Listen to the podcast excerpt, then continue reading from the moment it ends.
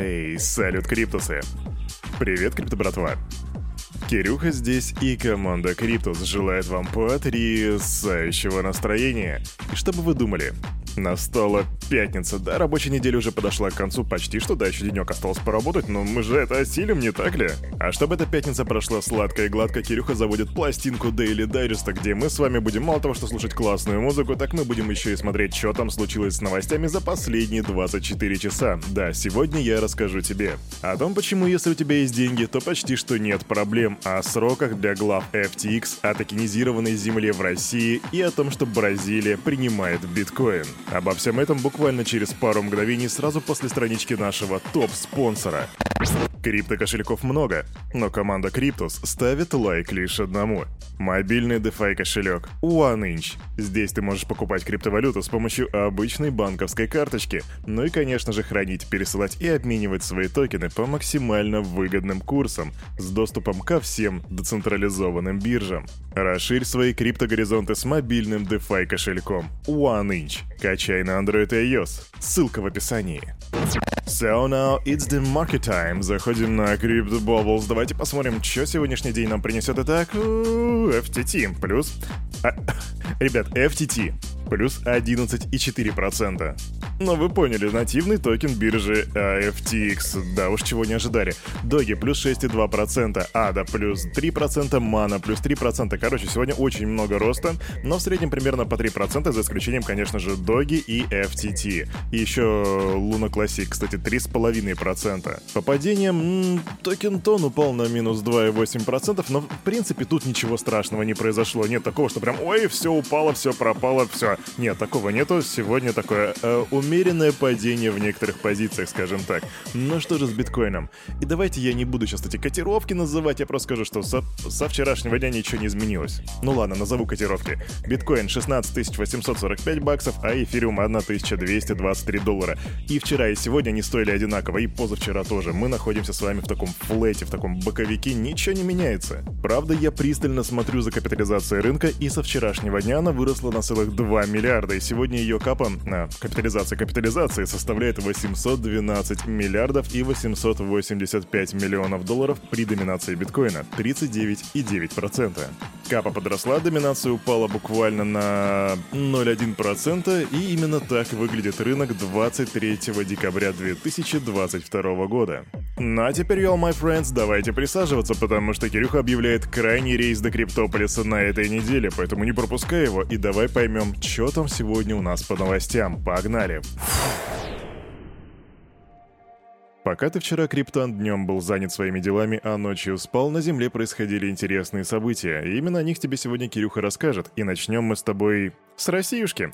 Да, с Россиюшки мы начнем, и у нас тут появляется интересная тенденция. В принципе, не то чтобы я ее не ожидал, но то, что она будет, то, что разговоры о ней появятся настолько рано, меня это немного удивляет.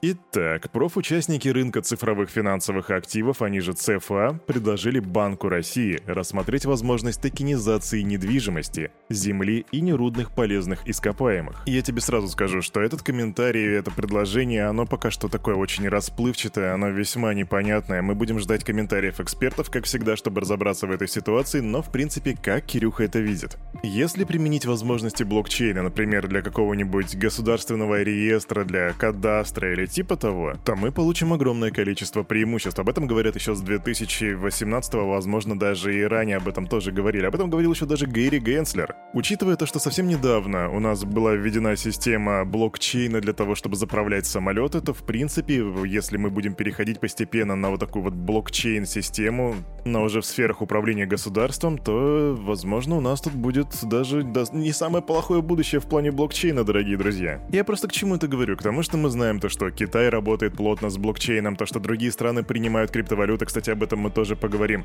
А Россия как будто бы никуда не двигается. И вот за последние два месяца у нас появляются какие-то интересные новости. Оказывается, вот там и, и у Сбера совместимый с эфириумом, и самолеты мы заправляем с помощью блокчейна теперь. И вот теперь появляется такой запрос на то, чтобы токенизировать землю. Короче, мне кажется, 2023 год в этом плане будет весьма интересным, поэтому поживем увидим и идем дальше.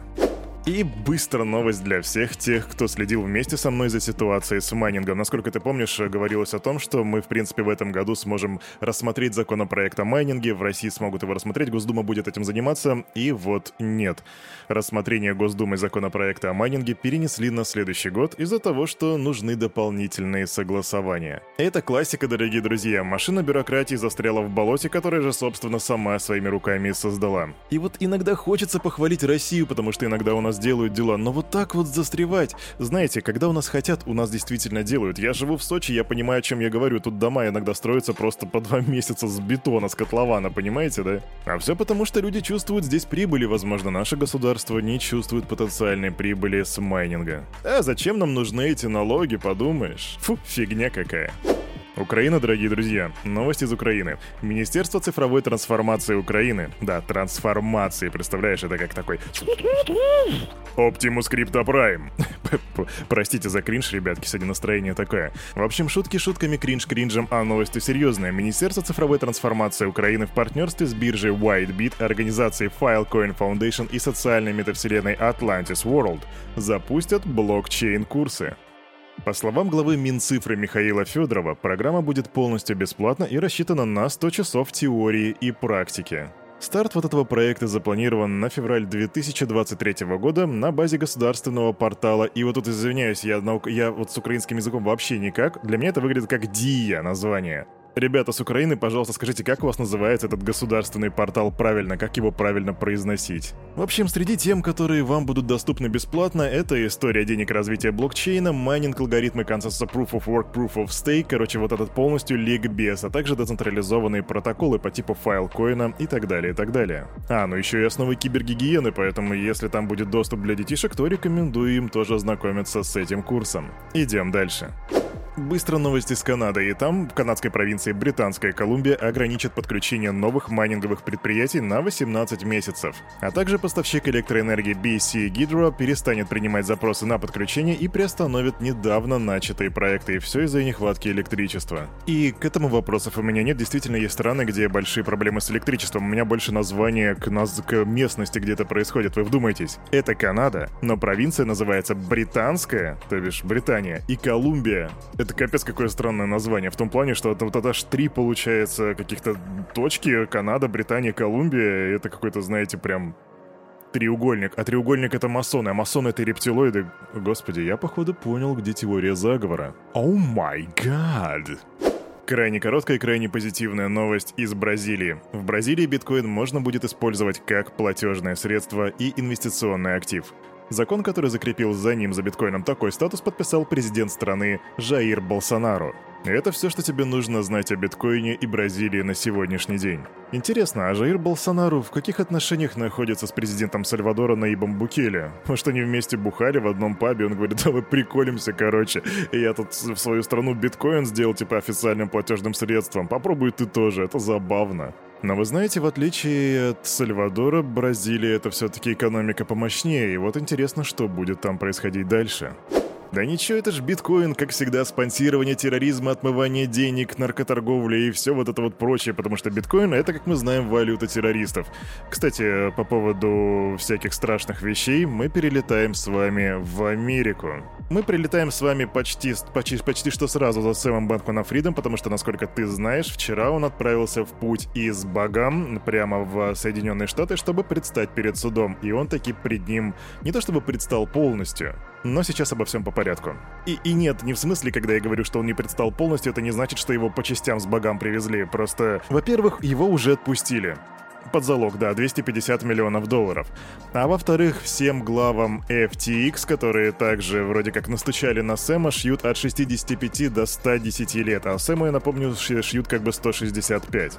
И вот сейчас начинается, наверное, одна из самых интересных э, фаз вот этого всего дела про FTX, потому что у нас будут судебные заседания, адвокаты будут очень сильно потеть, мы будем видеть какие-то неожиданные повороты, но, скорее всего, так оно и будет, потому что... Потому что дело, как так сказать, пахнет скипидаром, и очень-очень много тумана, очень много, не знаю, каких-то непонятностей, которые здесь были, они будут проясняться, и нам будет интересно. И поэтому я тебе рекомендую на, на первый квартал 2023 года прям заказывай фуру с попкорном, и мы будем сидеть вместе его лопать. А чтобы еще немножечко больше подогреть твой интерес к тому, что будет происходить, имей в виду, что комиссия по ценным бумагам и биржам, это SEC, признала нативный токен биржи FTX, FTT, ценной бумагой. И теперь из этого так много новых нюансов может вытечь, ты просто не представляешь. И, кстати, самый интересный нюанс на сегодня, который уже уже вытек из этого, это рост токена FTT на 11%.